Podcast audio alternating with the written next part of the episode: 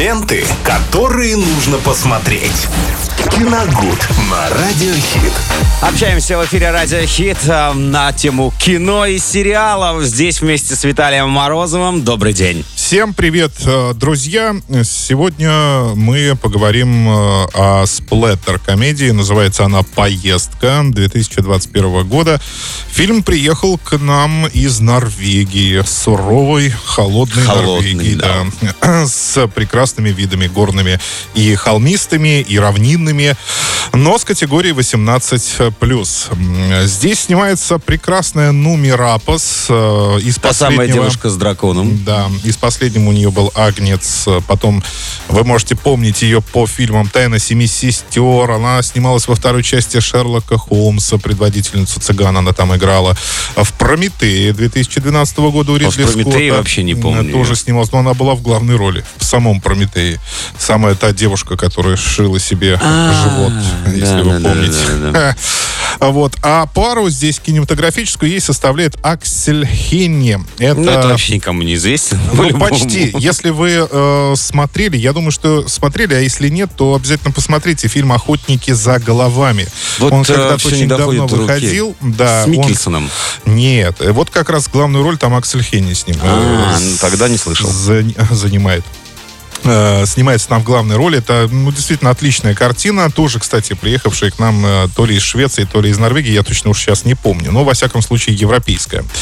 А режиссер этого фильма Томми Виркола рассказывается здесь о супружеской паре. А, Они э, имеют отношение к искусству, к киноискусству, к сериальному даже искусству, наверное.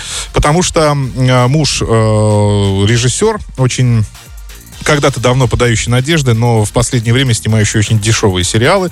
А э, жена его, она актриса, и, к сожалению, тоже в последнее время ей страшно не везет. И в основном она снимается в рекламе средства для потенции.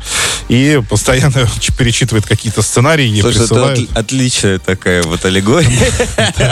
И он ее, кстати, подкалывает этим постоянно Что на, она на протяжении фильма. киноискусстве занимается, так сказать, Ну, рекламой. э, он считает ее совершенно бездарной актрисой, и поэтому говорит, что как раз вот это место А, для это тебя. для тебя. Да. Какой Остальное всё- молодец.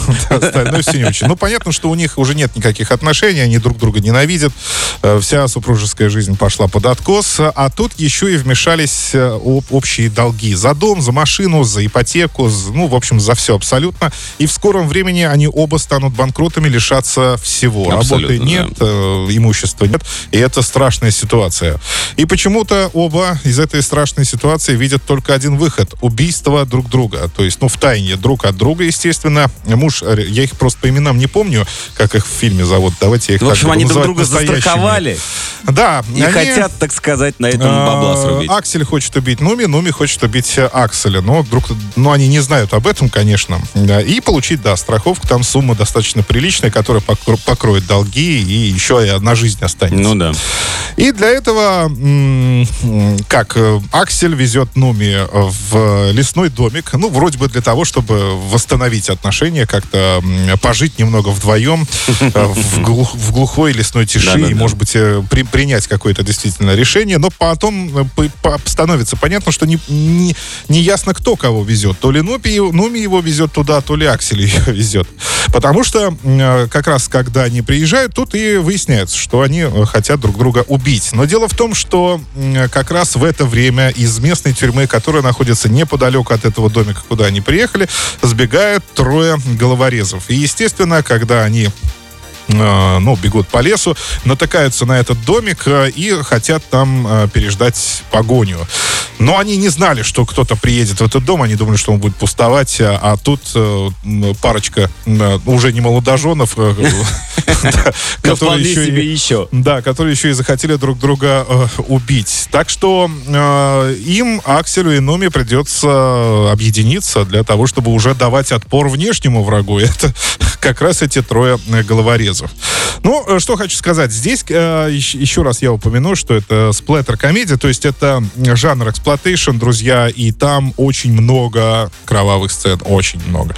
То есть я, можно сравнить, конечно, с чем угодно, но вот последнее, что мне приходит на ум, это «Папа, сдохни», если вы видели, ну, прекрасную Отечественную, отечественную российскую комедию. Образчик. Это очень на это, это на это, это очень напоминает вот именно «Папа, сдохни». Но в целом это такой жанр, в котором, да, очень много сцен насилия, но э, почему э, он может э, вам понравиться. Потому что все это там, ну, несерьезно, и вы это прекрасно понимаете.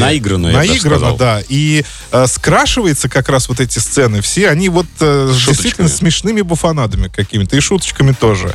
Поэтому как-то отторжение такого, знаете, что это фи как-то противно, не получается. А то, что это действительно смешно в некоторых сценах, и я уже не раз подчеркивал, что европейское чувство юмора, оно к нам ближе, и э, вещи, которые они делают, они гораздо иногда смешнее, чем, да, ну, предположим, голливудское, Да-да-да. если уж так сравнивать.